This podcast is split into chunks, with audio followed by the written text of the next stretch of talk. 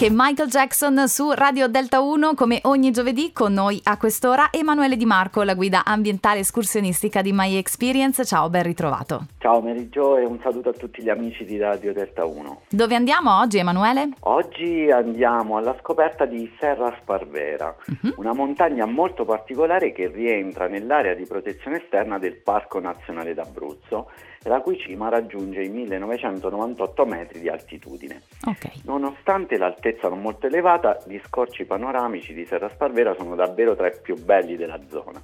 Trattandosi praticamente di un raccordo naturale tra il gruppo del Monte Genzana e la Serra Rocca Chiarano, una volta arrivati in cima, davanti ai nostri occhi si possono ammirare la piana delle Cinque Miglia, il Monte Greco, la Valle di Chiarano, nonché Monte Godi, la Camosciara ed il Monte Marsicano. Uh-huh. Ma non solo il gruppo dei Monti Marsicani, perché una volta su non mancano nemmeno il colpo d'occhio sul Monte Rotella, sulla Maiella, sul Velino e sul Silente. Per godere di tutta questa bellezza possiamo lasciare la nostra automobile al chilometro 128 della statale 17 dell'Appennino abruzzese, in località Capannola sulla piana delle 5 miglia, sì. nel comune di Roccapia. Da qui imbocchiamo la strada sterrata per la montagna spaccata per entrare nelle bocche di Chiarano Percorriamo questa strada che entra in una valle ombreggiata e molto suggestiva che ci fa salire dolcemente fino all'area picnic di località Imposto, a quota 1481 metri di altitudine. Uh-huh. Qui troviamo una biforcazione e prendiamo la strada che sale sulla destra segnata come sentiero 12 dalle bandierine bianche e rosse. Oltrepassiamo la sbarra ed iniziamo a salire fino ad arrivare in una piccola conca dove davanti a noi possiamo vedere bene lo stazzo Laria.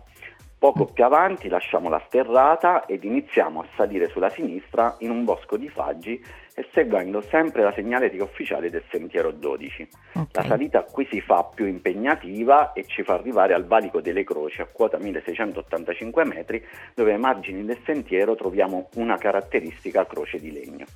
Saliamo ancora a destra, sempre sul sentiero 12 che percorre la cresta di Serra Sparvera, che è qui molto ampia e comoda, benché ci faccia salire sempre più rapidamente. Sì. La cima è contrassegnata da un grande omino di pietra e guardando alla nostra sinistra riusciamo a scorgere molto bene il paese di Scanno con il suo lago. Se siamo fortunati poi non mancano qui gli incontri con i diversi branchi di cervi che vivono stabilmente in queste zone. Uh-huh. Una volta arrivati in cima si scende sulla sella verso nord dove troviamo due speroni di roccia a forma di cono che localmente vengono chiamate corna o canini del diavolo.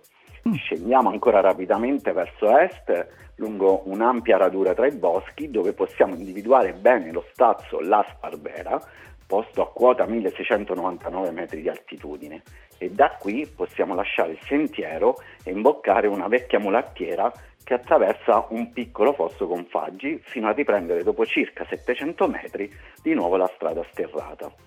Proseguiamo ancora verso sud-est lasciando il sentiero 12 fino a raggiungere lo stazzo Macerete, dove dopo circa 400 metri intercettiamo la sterrata del sentiero 11 che comodamente ci fa riscendere nei pressi della chiesa di Madonna del Casale.